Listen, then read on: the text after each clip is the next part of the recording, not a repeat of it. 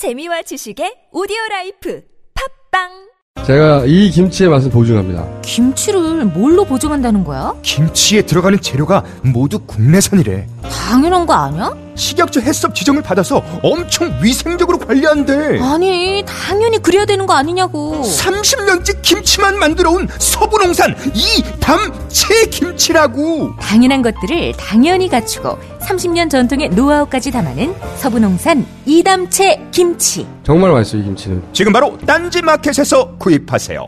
바디업 단백질 보충제 특별히 제작된 제품이 아닌 작품 건강기능식품으로 인정받은 단백질 보충제 바디업 무너진 신체 밸런스를 잡기 위한 최고의 선택 바디업 레이지 플래티넘 운동할 때에도 평상시에도 다이어트 시에도 당신의 몸을 확실히 바디업 시켜드립니다 국가대표도 인정하는 대한민국 대표 보충제 바디업 지금 사면 한 통 더! 기회를 놓치지 마세요. 지방선거 후보자님 잘 들으세요. 선거는 뿌리오와 함께 선거 문자 1위는 뿌리오 선거는 뿌리오와 함께 선거 당선 1위는 뿌리오 12년 연속 1위 노하우로 개인정보 보안은 물론 번거로운 행정처리도 한 번에 당선자가 추천하는 1위 문자 뿌리오 1위 당선 1위 문자 뿌리오 차장님, 아직도 받은 명함 일일이 휴대폰에 저장하세요? 스마트폰으로 찍기만 하면 바로 입력해주는 리멤버가 있잖아요. 어, 부장님, 아직도 명함 첩 쓰세요? 리멤버에서는 이름이나 회사만 검색하면 바로 명함을 찾을 수 있다고요. 대한민국 대기업 임원 2명 중 1명이 사용하는 국민 명함 앱 리멤버. 지금 바로 다운받으세요.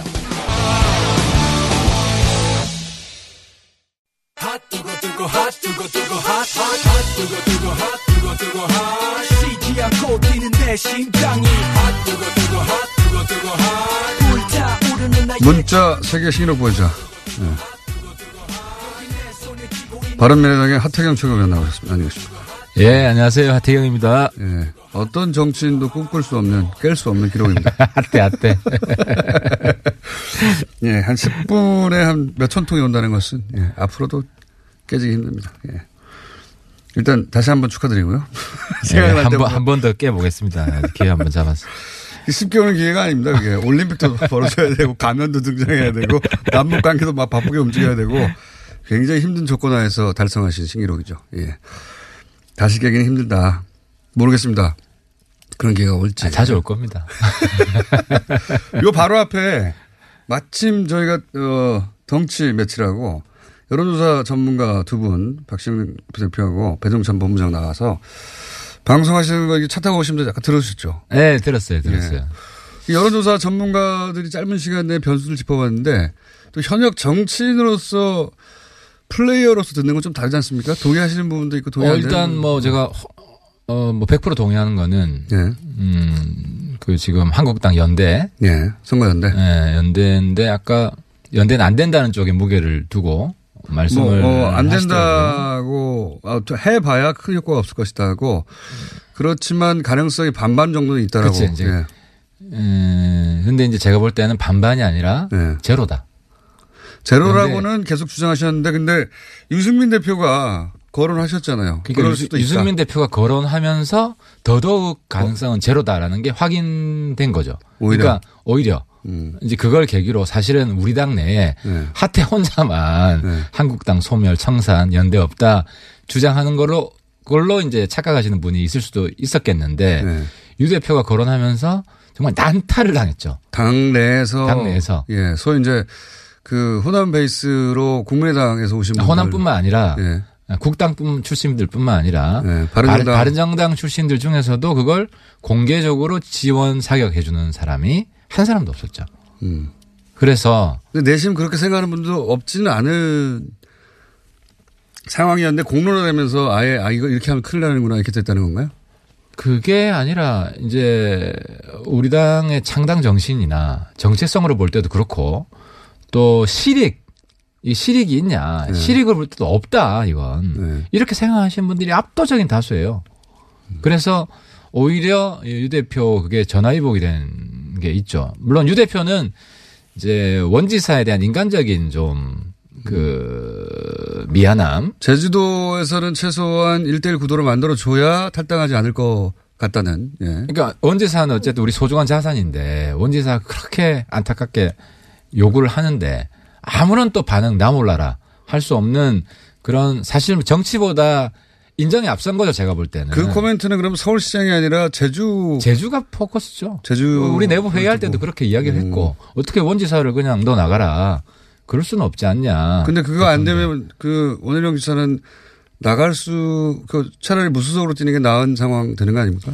그러니까 지금 이제는 공이 원지사로 넘어간 것이고 네. 뭐 저희들 입장에서는 원지사도 크게 보고 정치를 해 주십사 하고 간곡히 부탁드리는 거죠. 근데 물론 뭐 결단은 원지사가 해야 되는 거지만. 네. 근데 원지사를 바라보고 한 코멘트였는데 그게 이제 당내 뭐 밖에 가기 이전에 당내 역풍이 너무 커서 그런 얘기는 서울시장 선거에서 못하게 됐다. 아, 저도 놀랐어요. 저도 이 당내에 어, 사실은 제가 이제 그런 방향을 우리 당을 끌고 가려고 조금 이제 세게 이야기한 면은 있습니다. 있긴 한데, 어, 제 이야기에 다들 이제 동의해주고 계셨구나. 음, 이런 생각이고, 사실 유 대표도 이게 될 거라고 이야기한 게 아니에요. 뭐, 당내에서도 반발이 많고, 국민들도 동의하지 않으실 거고, 하지만 이런 어려움들이 해결되면 원지사 이야기하는 것도 가능하다. 이런 식으로 상당히 돌려서 이야기한 거거든요. 만약에 그렇게 근데 만약에 그렇게 어, 선거연대를 하게 되면 예를 들어서 박주선 대표를 비롯해서 어, 오신 분들 특히 국민의당에서 오신 분들은 오리알이 되지 않습니까? 그분들은 절대 받아들일 수가 없죠. 아니 그분들 그분들의 문제가 아니라 그분들 당이. 있을 이유가 없죠. 네. 그러니까 그분들 당이 있을 이유가 없고 당에 있을 이유가 없어지는 거죠. 아, 왜그 그러면 지난번에 그 우리 20명에서 9명으로 쪼그라들 때 그때 다 가지. 그러니까 기본적으로 그 한국당하고의 그 당대당 연대 이건 우리 당 존립 자체를 부정하는 거예요. 그럼 서울시장 선거에서 그 예를 들어서 안철수 이제 아직은 후보 아니까 잠재 후보와 그리고 김문수 잠재 후보가 어떤 식으로든 막판에 가서라도 선거 연대할 가능성은 없다.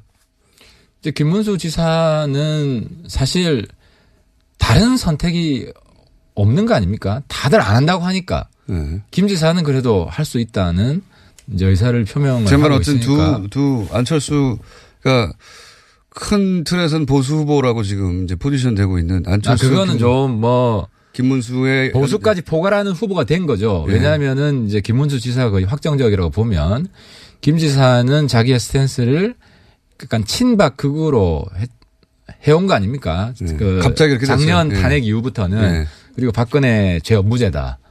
그리고 그 이 정권은 뭐 빨갱이 정권이고 네. 사회주의 개헌하고 있고 뭐 이런 식으로 딱 친박 극으로 했기 때문에 한, 한국당은 보수당도 아니다. 이제는 극우당이다. 그래서 저희들 목표는 그 건전한 보수는 당연히 포괄하는 것이고 오히려 이제 왼쪽까지도 더 확장하는 이런 좀 더 큰 그림으로 갈 수 있는 그런 여건이 조성된 거죠. 어쨌든 선거연대는 없다 이, 이 말이죠. 아, 선거연대 이제 50%다 가니까 제로입니다. 제로 하나도 없어요. 당대당 선거연대 없어요. 네. 하태경 최고위원의 전망이 항상 맞는 건 아닙니다만은 가끔 맞을 때도 있죠. 맞을 때도 있긴 합니다. 나머지 분석들 예를 들어서 선거연대는 그렇고요. 뭐 아까 박 시장도 좀 진단이 달라요. 박원순 시장. 네. 피로감 얘기도 했습니다.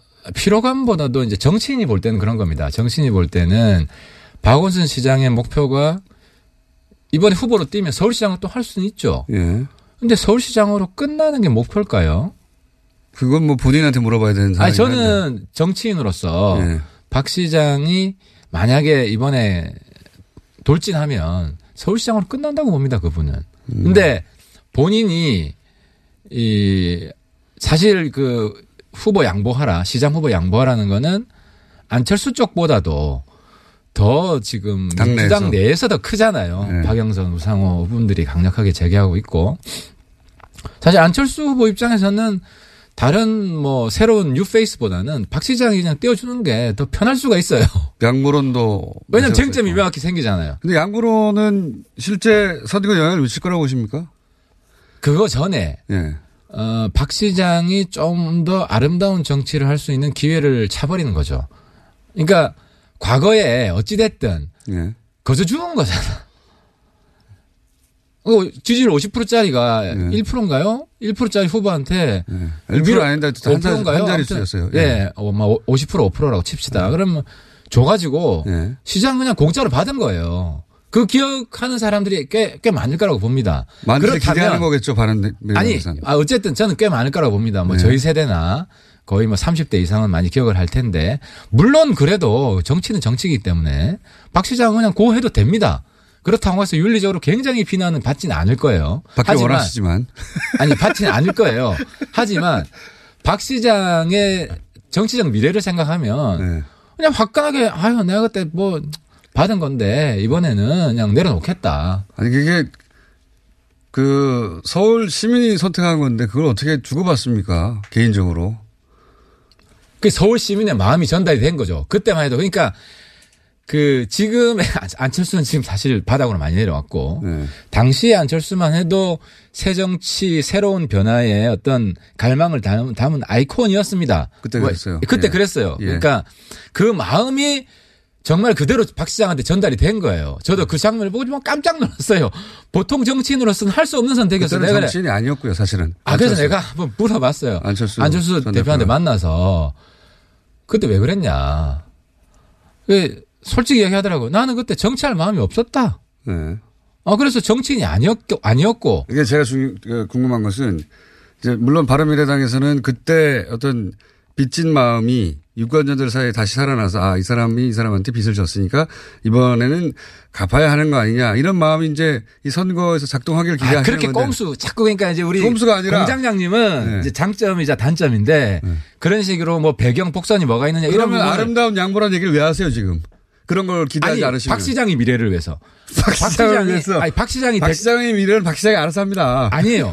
이게 선택을 그 잘못하는 경우가 많은데 박 시장이 대권까지 꿈을 꾸기 위해서는 네. 이번 화끈하게 내려놓는 게 좋아요. 네, 그리고 알겠습니다. 우리 당 입장에서는 제일 중요한 게 뭐냐면 오로지 박 시장을 위해서 이런 말씀하시는 거예요? 어, 난 그래요. 이 점은 박 시장을 위해서 하는 거예요. 박 시장이 캠프에 들어가셔야지 그러면. 아니, 그거는 이제 같은 정치인으로서 이 정치의 발전이거든. 알겠습니다. 그 다음에 우리 당 입장에서 제일 선의로, 중요한 거는 예, 예. 대표 야당으로서의 이미지, 예. 비전, 이런 걸 명확히 하는 게 제일 중요한 거예요. 이번 선거 때는. 예. 때문에 우리가 뭐 어떤 그런 아까 이야기한 옛날에 그 양보했다는 네. 정서를 불러일으켜서 네. 지지율 좀 더 높이자 네. 이런 게 본질이 아니라는 거예요. 본질은 아니지만 그런 얘기 계속 나오잖아요. 아 그거는 이제 뭐 호사가들이 뭐 이제 이야기하는 것이 영향을 미칠 거라고 보십니까? 근데 그런 본인 그 안철수 아는 예. 저는 안철수 대표의 방송을 듣고 있으면 안철수 대표는 그런 얘기 하지 마라. 안 하겠죠, 당연히. 하지 마라. 예, 바보가 아니고요. 서울의 비전과 대한민국의 비전 가지고만 승부해라. 당연히 그렇게 하겠죠. 누가 나오든 누가 네. 나오든 신경 쓰지 않는다. 이런 이야기를 하는 게 정도고요. 네. 물론 이제 안철수 그렇겠죠. 안철수 그 주변에 한 마디씩 하는 사람들은 그런 이야기가 불거지기를 기대하겠죠. 근데 그 이야기는 가만히 있어도 불거질 수밖에 없어요. 계속 떠들잖아. 근데 제 말은 궁금한 것은 그건 뭐 기사라도 그렇게 나오고 하는데 그게 영향을 미칠 것인가.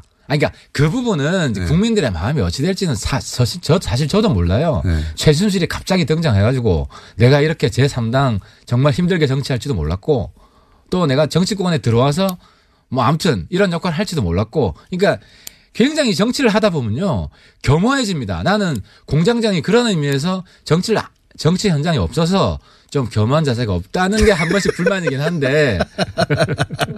문자 폭주시키고 있습니다, 지금. 아, 근데 제가 궁금한 것은 전망, 전망과 분석인 거죠.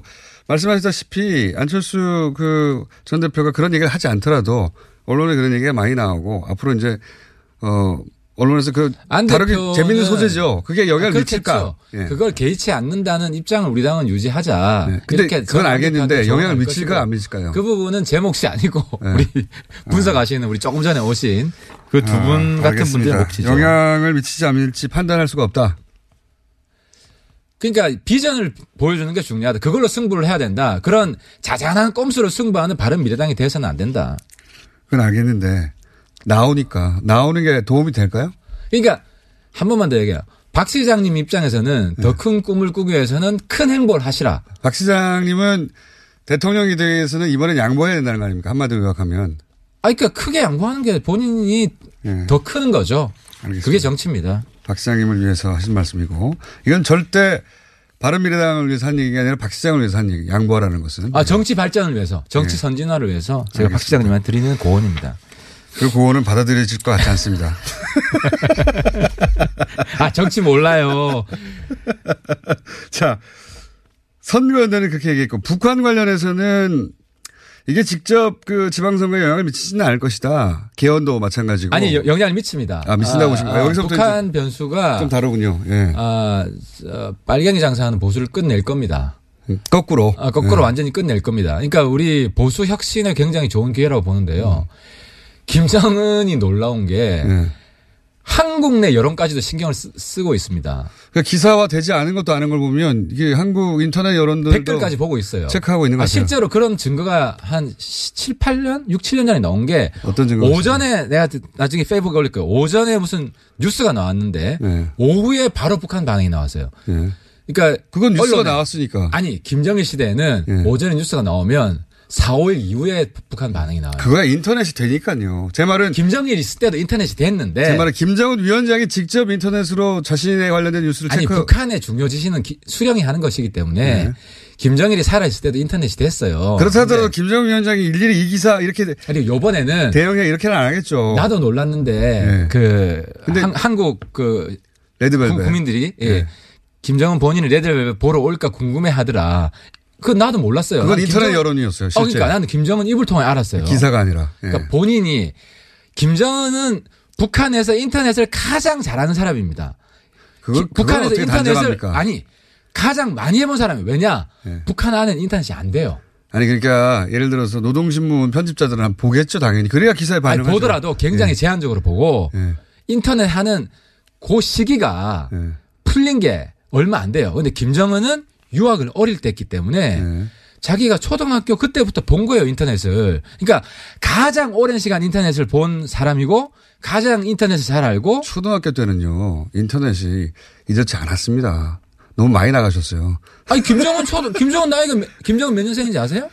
지금 30대 중반 아닙니까? 예. 83, 4년생 정도 돼요. 예. 그러니까 90년대 예. 90년대 한 중반부터 인터넷을 했죠. 90년대 중반에는 FTP 같은 걸로 하고 아 그러니까 그때 스위스에 있다니까 이 친구가 예, 넷스케이프가 등장해가지고 아, 김정은이- 예. 그러니까 우리나라에 볼 게 없었어요 그때. 하나 저 죽겠네. 아니, 그러니까 요 이- 이런 거 지역 제가 인터넷 말고. 1세대 때문에 잘 알기 때문에. 아 예. 그러니까 김정은은 서방 문물에 대해서 가장 북한에서 잘하는 사람이고 그건 또 사실이고. 두 번째는 예.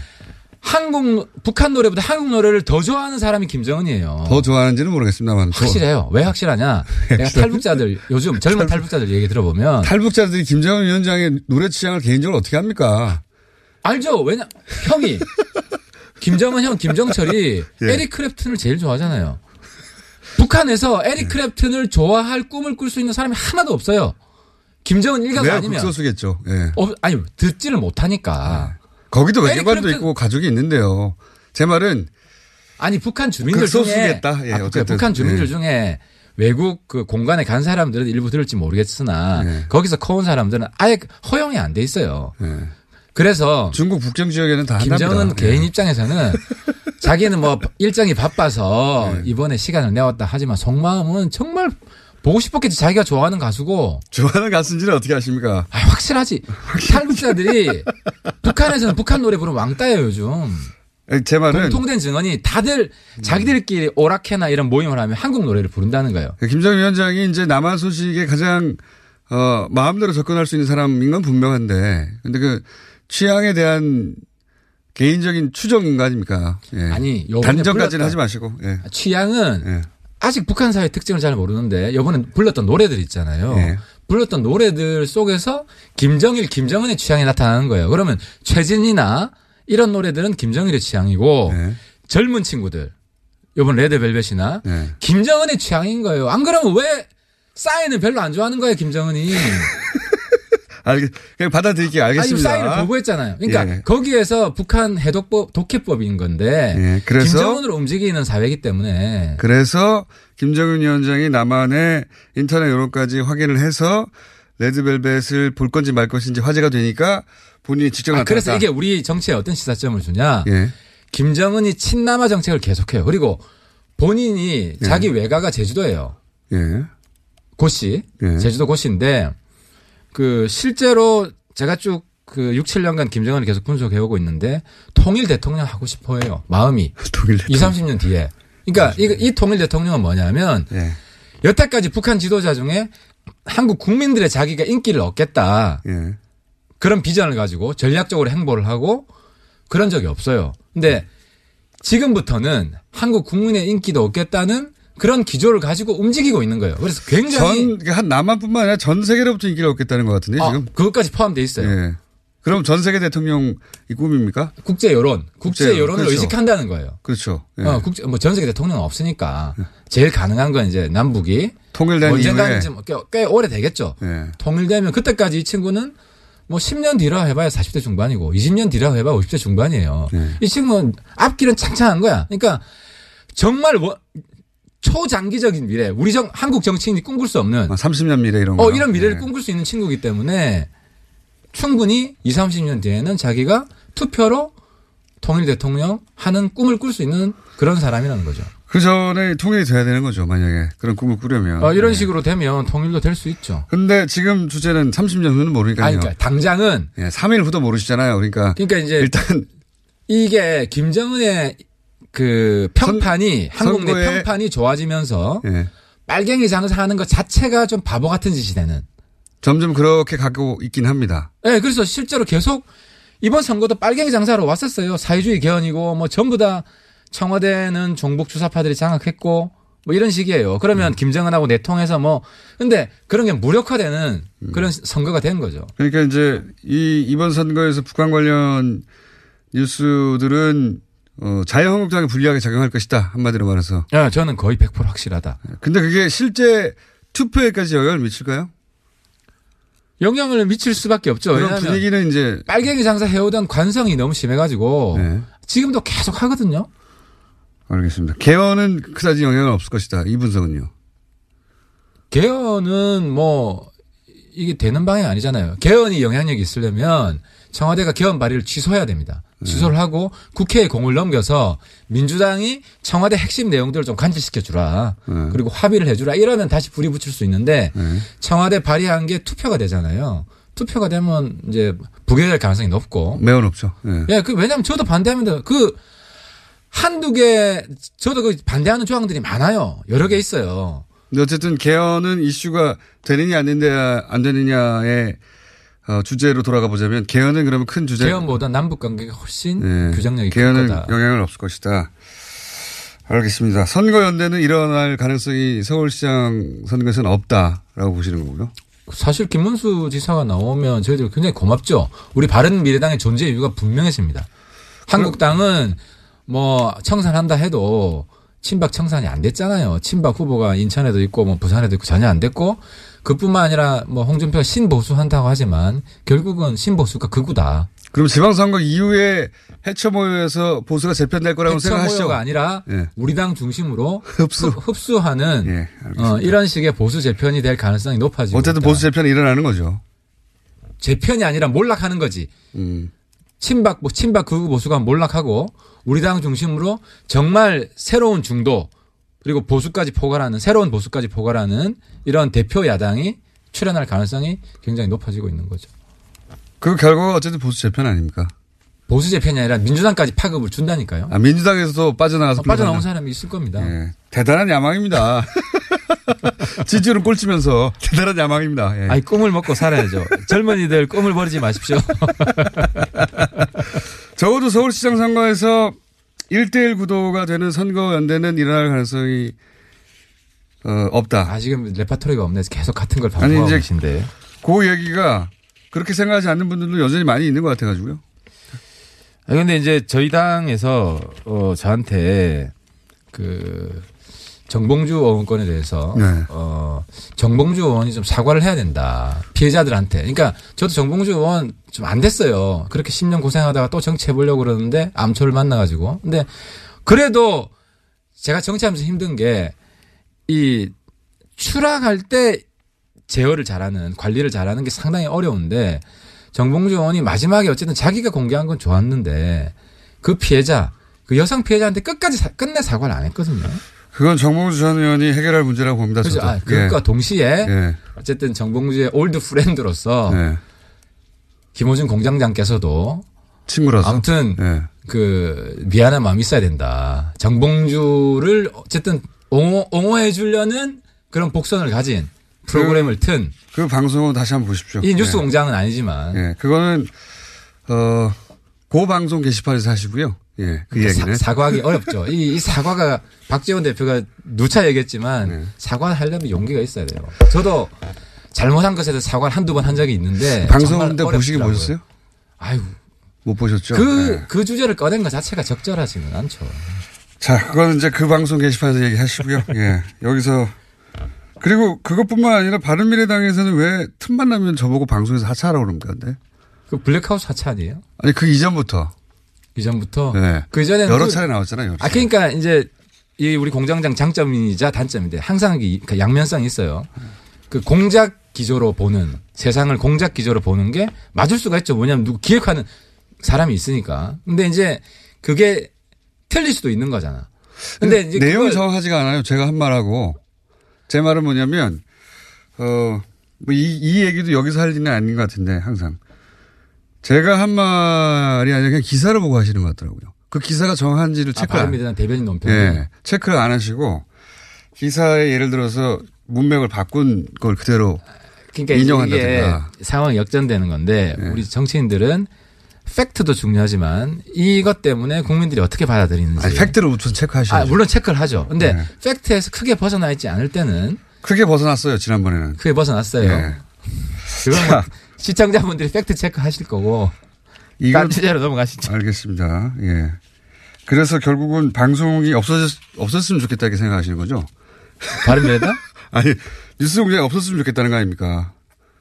아 그런 분들이 일부 있고 네. 근데 이제 뉴스 공장 듣는 분들은 꼭 뭐 그 민주당 지지층 뿐만 아니라 제, 저도 지역구 내려가 보면 많은 분들이 들어요 보수 쪽에도 듣고 네. 그래서 이제 그건 이, 이 프로의 장점인데 없었으면 좋겠죠. 이 프로의 장점인데 단 이제 맺고 끊는 건 확실히 했으면 좋겠다 사과할 건 사과하고 팩트 체크는 할 건 하고 이런 네. 이건 거죠. 제가 알아서 잘 판단하겠고요. 없었으면 좋겠죠. 자, 요 얘기 여기까지 하고 바른미래당 이 지지율이 올라가지 않는 것은 지방선거 이후면 다 해결될 거라고 보십니까? 그러니까 이제 정치가 중요한 게 그런 것 같아요. 그 매일매일의 지지율에 신경 씁니다. 네. 답답하고 요즘 뭐 아우 힘들 죽겠어요. 근데 우리의 비전, 우리의 미래. 그러니까 1차 선거는 다음 대선에서 나는 거 아니에요. 그게 제일 중요한 거예요. 근데 대선에 대한 꿈이 없으면 그 다음은 힘들어지는 겁니다. 근데 제가 볼 때는 우리 바른 미래당은 어쨌든 대선 후보로 나갈 수 있는 분이 두 분 계시라는 말이죠. 그런데 한국당은 제가 볼 때는 없어요. 그 그러니까 이유 때문에 바른미래 중심으로 다시 어, 대통령 것이다. 꿈이 없는 정당이고 한국당은 우리는 대통령 꿈이 여전히 존재하는 정당이기 때문에 희망이 있다. 그 희망을 가지고 갈 수 있다는 거고요. 이게 하나고 우리 지방선거에서 참패할 수 있습니다. 있어요. 그럼 우리 당은 없어질 거냐? 안 없어집니다. 왜냐하면 없어질 당이면 진작에 없어졌어요. 거기서 굉장히 그 곤, 그 고난 속에서 단련된 분들이 죽음의 계곡 속에서 훈련된 분들이 남아 있는 거예요. 때문에 우리 당 지지율은 중장기적으로는 오르는 방향으로 간다는 거죠. 그러니까요. 예. 계획은 좋습니다. 그게 중요한 겁니다. 모든 사람이 계획은 그러니까 있어요. 사실 저도 그렇죠. 어, 저도 뭐 지역 내려가면 힘들죠. 왜 안 힘들겠습니까? 하지만 내 소신, 내 꿈을 이렇게 힘줘 이야기할 수 있고 계속 일관돼 흔들리지 않고 이야기할 수 있는 이 자신감 때문에 지금 정치를 하는 맛이 있는 것이고 부산에서는 최근에 좀 여론이 바뀌긴 했습니까? 부산이 아직 힘들어요. 굉장히 힘들어요. 왜? 특히 부울경이 바른 미래당이 가장 험지 지역인데 기존의 민주당 지지가 한 40% 45% 됐고 한국당도 여전히 강고한 그 지지가 있기 때문에 그 틈새에 끼어서 굉장히 힘들어요. 힘들지만 저 같은 새로운 사실 부산에서 새로운 정치죠. 어떤 뭐 어르신들이 보면은 아, 답답하고 나좀 뭐 한국당 가라고 하는 분들도 있지만 한국당 가면 또 욕해. 그러니까 이제 저한테 기대하는 거는 네가 이기는 바른 정치하는 거 이기는 거 보고 싶다. 저도 이제 오기가 있는 거죠. 뭐 평생 정치할 것도 아니고 한 번 정치할 때 화끈하게 제 목소리로 가는 정치가 큰 세력을 이기고 승리할 수 있다는 걸 보여드리고 싶은 거죠. 알겠습니다. 바른미래당의 꿈이라기보다는 제가 보기에는 하태경 최고위원의 꿈인 것 같아요. 예. 바른미래당의 꿈과 하태경의 꿈이 지금 혼연일체가 되어 있는 겁니다. 이번에 저 후보 단일화 단번에 배격하는 거 보면서 그런 느낌 안 드셨어요? 어, 그럴 때도 있는데 혼자 노실 때도 많아요. 예. 갑자기 예를 들어 문자가 천 개가 넘었습니다. 광주의 도윤이, 전북의 김관영 예. 이런 친구들이 사실은 얼마나 압박이 심하겠어요. 근데 이야기해 보면 저랑 똑같아요. 이 길이 바른 길이다. 나는 젊다. 간다. 그런데. 그분들이 보수가 이렇게 대재편이 일어날 때. 아니, 그러니까 그분들은 보수라고 보기가 힘들어요. 근데 제 말은 실제로 힘들고 그런 분들이 자유한국당이든 분들이 막 이렇게 바른미래당 중심으로 흡수된다고 쳐요. 그때도 어, 그 자세를 그대로 유지할 수 있을까요? 그러니까 우리가 보수 재편이나 더, 더 정확한 표현은 야당 재편인데 야당 재편에 우리가 대장 노릇을 한다. 우리가 게- 보고 괜찮은 사람 우리가 받아들이고 우리가 우리가 볼 때 안 이거 사람 안 돼. 예. 구하기야. 청산해야 돼. 이런 사람은 안 받는 거죠. 알겠습니다. 원대한 꿈을 그래서 바른미래당이 야당을 재편해서 사실상 그 계획대로 되면 일당이 되는 거 아닙니까? 어, 대표 야당이 다음 총선 때는 대표 야당이 될 겁니다. 다음 총선은 너무 많이 남았고요. 일단 지방선거 그리고 이번 지방선거 때도 예. 어, 서울시장 구도에서는 어쨌든 2등 이상은 하죠. 그리고 압도적으로 2등 3등과 이상은 뭡니까? 그러니까 2등 아니면 1등. 1등 밖에 없는데. 그죠. 1등을 목표로 하는 것이고. 네. 근데 중요한 거는 끝까지 가고, 그러니까 바른 미래당은 끝까지 간다. 최선을 다한다. 알겠습니다. 예. 그런 뜻은 여러 차례 밝혔고 아무리 힘들어도 하태경의 꿈은 그렇다. 예. 여기까지 하겠습니다. 지금까지 어, 갑자기 뒷심을 발휘해서 천 개를 돌파하신 예. 하태경 최고위원이었습니다. 감사합니다. 예, 감사합니다. 어, 엄마는? 서로의 안부만 묻던 그들은 바다를 적시는 노을 속 다낭의 한 호텔로 떠났습니다. 괜찮냐는 물음도 괜찮다는 대답도 필요 없는 하루네요. 호텔을 예약하다, 감동을 예약하다. 호텔 패스. 호텔 패스. 오빠, 우리 어디 가는 거야? 정수 가지. 와, 우리 말 타러 가는 거야? 그렇게 좋아? 고민하지 말고 장수로 오세요. 온 가족이 즐기는 승마 체험과 국내 최대 규모의 말역사 체험관 등 장수에는 정말 볼 것, 누릴 것들이 넘쳐난답니다. 말의 심장 소리를 직접 느껴보는 장수에서의 하룬 여행. 장수는 항상 가까이 있습니다. 주말 여행은 장수로. 승마 체험 예약은 063-350-5486. 오늘 녹음 끝나고 한 잔? 술 끊는다며. 새해가 되면 술 끊겠다는 결심들 많이 하시는데요. 네. 쓸데없는 짓 하지 마시고요. 네, 술 친구미 있잖아요. 아니 다들 술자리만 있으면 오라고 난리잖아. 술친금 들고 가야지. 술친금을 그렇게 퍼주니까 부르지. 술친금이 있어야 술자리가 오래 간단 말이야. 내 친구들이 전부 다 술친금 인정했어. 오빠도 한 잔 콜? 그렇다면 가지야. 네이버에 술친금을 검색하세요. 멀쩡합니다, 진짜. Hey bro 샤워할 때마다 샴푸, foam cleansing, body wash. 귀찮지 않아? 그래서 우리가 머리부터 발끝까지 한 번에 해결해줄 올인원 비누를 준비했어. 트러블, 두피, 냄새 제거? 걱정하지 마. 압도적 천연 원료에 명품 향기까지 더했으니까. 기억해 남자는 비누야. 헤이브로 all-in-one power bar 포털에서 헤이브로를 검색하세요. 대용량과 착한 가격은 덤이야. 헤이브로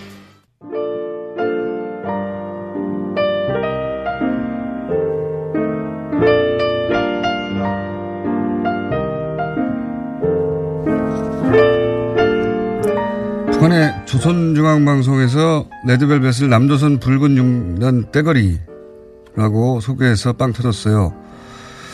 저도 이거 봤는데요. 이거는 제가 보기에는 합성인 것 같습니다. 예. 어, 재밌으라고 만든, 예. 우리가 만든 합성인 것 같아요. 근데 하여튼 재밌습니다. 그런, 어, 주상, 어, 조선중앙방송 화면에다가, 어, 아래 그 자막을 입혀서 최근에 어제 오늘 막 돌고 있는 어, 거거든요. 근데 북한에서 만든 건 북한에서 이렇게 자막이 나온 건 아닌 것 같아요. 제 생각입니다. 아 그리고 일본 뉴스 왜 자꾸 다루냐고 하는데 뭐 인터뷰 중에도 나왔지만 어, 대북 관계에 있어서 일본은 언제나 복병이었습니다. 과거에 어, 경수로 협상 때도 마지막 20% 일본 몫의 지원금을 제대로 주지 않아서 협상 전체가 결국은 무너졌던 적이 있거든요. 어, 통일을 만들어주지는 못하지만 방해할 힘은 있다. 저는 그 말이 맞다고 봅니다. 그래서 저희가 계속 체크하는 중입니다. 어떻게 돌아가고 있는지. 그래서 일본 뉴스를 자주 짧게라도 다룬다. 자, 그 이후에 하태경 의원님 관련해서 문자 폭탄 예상합니다. 예상 맞추셨고요. 네. 어떻게 하면 폭탄이 오는지 잘 아시는 분인 것 같아요. 네. 그 외에 요즘 TBS 앱 접속자가 많아져서 듣기 힘들다는 분들 많은데 다시 한번 말씀드리지만 사장님께 항의해 주십시오. 예. TBS 사장실 전화번호 문의해서 사장님께 항의해 주시기 바랍니다. 여기까지입니다.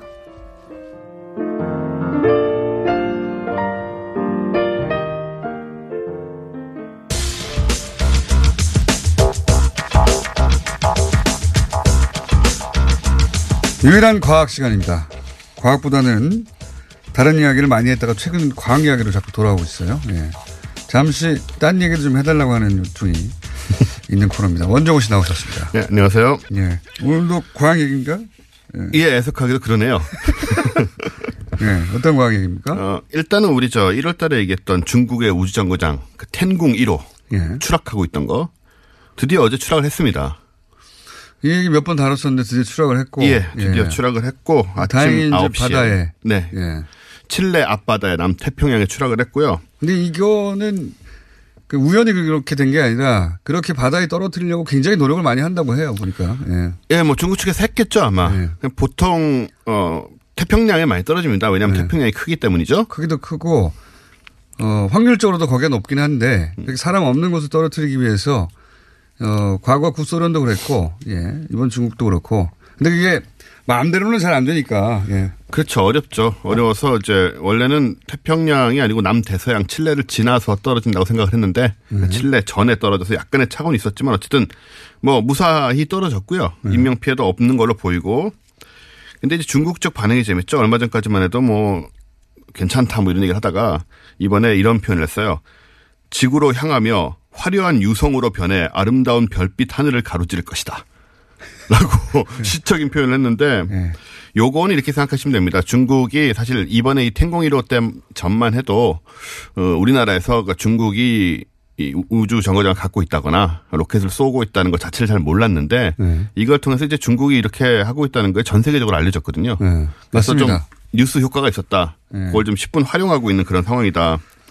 그렇게 생각이 되고 우주 정거장, 중국이 우주 정거장을 가지고 있다는 사실 자체를 사람들이 잘 몰랐죠. 우리나라에 특히 잘 몰랐어요. 잘 몰랐습니다. 그리고 네. 뭐 세계 외국인들도 저 뭐 중국 하면 다 이제 그 기술력이라 봤자 아이폰 조립하는 정도 생각을 해왔기 때문에 네. 이거는 사실 중국의 위상을 높이는 오히려, 오히려. 결과 같아서 그동안 그렇게 오랫동안 있었던 거야? 뭐 이렇게. 그렇죠. 예, 그런 효과를 어, 거두지 않았나 생각이 되고 근데 오늘의 주제는 이게 아니고 아니에요 이게? 그렇습니다. 이 얘기 뭐더 할 게 있겠어요?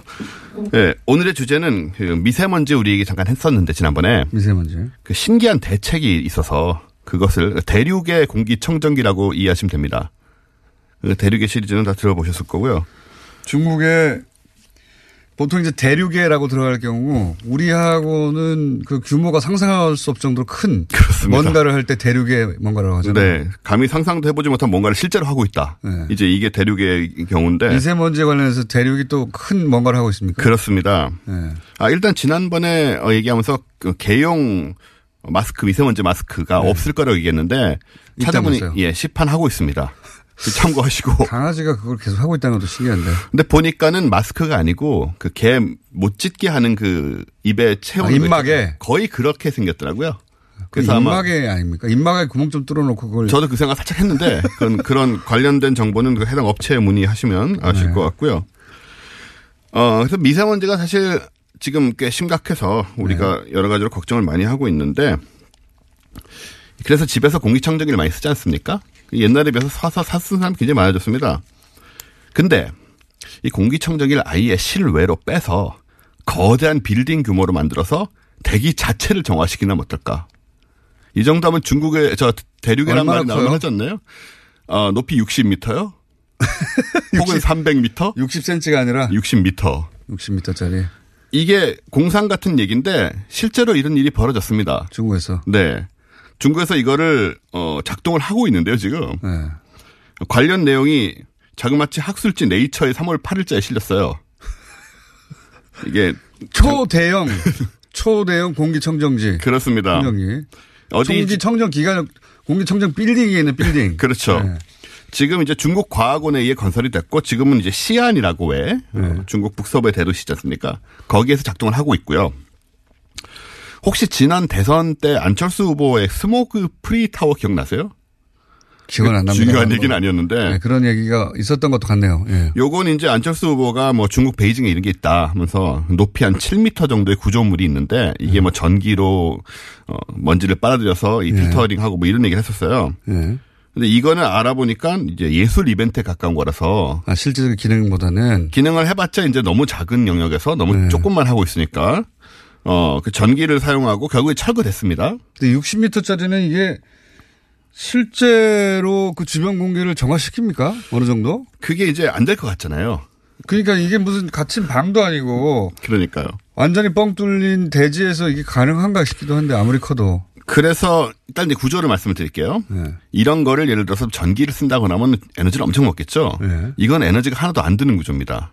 어떻게 그렇습니까 이게? 이 생긴 게 어떤 게 어떤 거냐면은 그 깔때기를 넓은 네. 입구 쪽을 땅 쪽으로 해서 그 다음에 이제 위로 긴 터널이 올라간 그런 구조거든요. 아, 깔때기를 뒤집어 놓은 것 같은 모양이다. 그렇죠. 예. 근데 아래쪽이 이제 깔때기 쪽이 유리로 돼 있어서 안에 아래쪽이 온실입니다 일종의. 온실. 그래서 햇빛을 받으니까 아래쪽에 아. 공기가 데워져요. 아하. 그러면 이제 대류 현상에 의해서 이 터널을 따라서 더러운 공기가 빨리 올라가게 돼 있죠. 어허.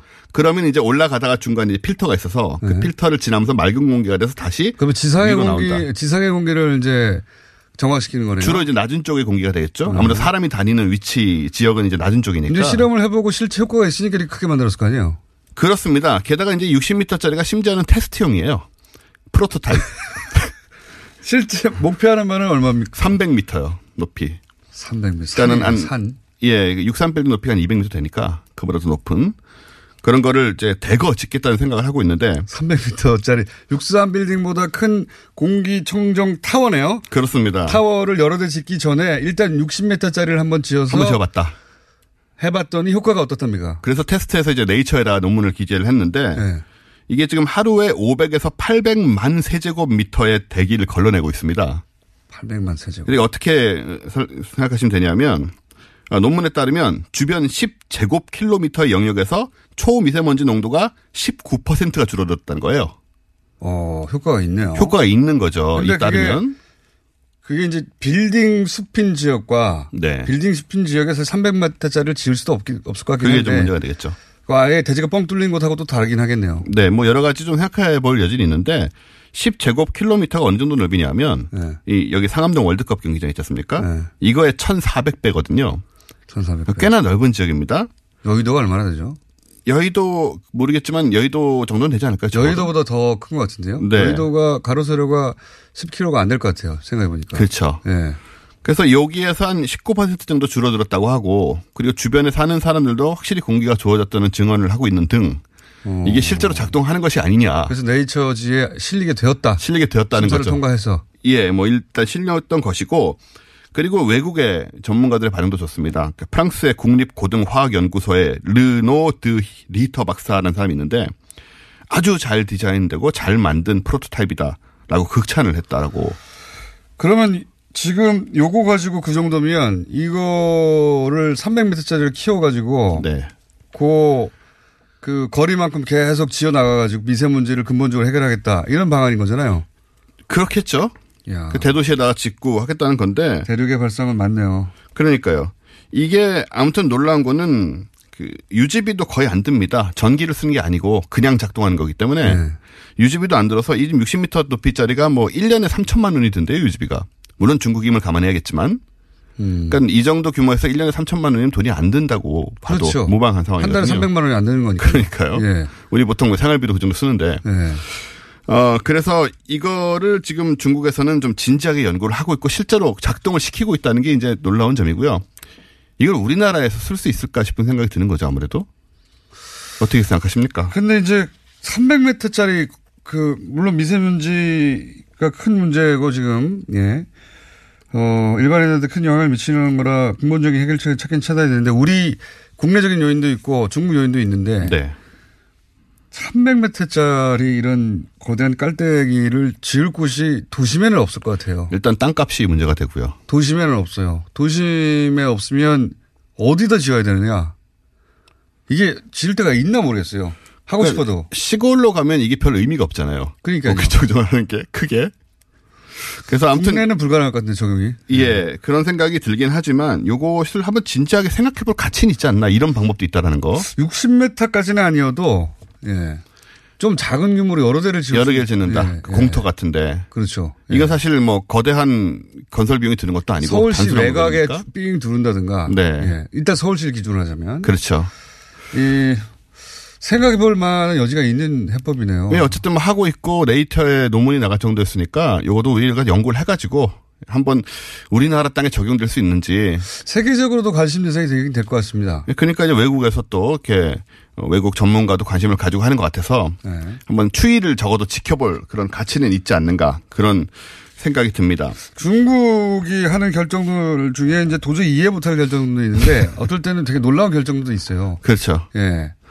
이 색깔과 상상력에는 별 제한이 없는 것 같아요. 네. 정치 이념에 관해서는 제약이 참 많은데 그 외에 상상력은 어, 중국이 가끔 깜짝깜짝 놀랄 때가 있습니다. 또 이게 가능한 것은 중국은 이제 좀 사유재산이 좀 약하다 보니까 이거를 좀 땅을 그냥 구해서 팍 지을 수 있는 그런 좀 정부의 힘 또 그런 것도 작용하지 않나 생각합니다. 여기까지 하겠습니다. 원종우 씨였습니다. 감사합니다. 내일 뵙겠습니다. 안녕!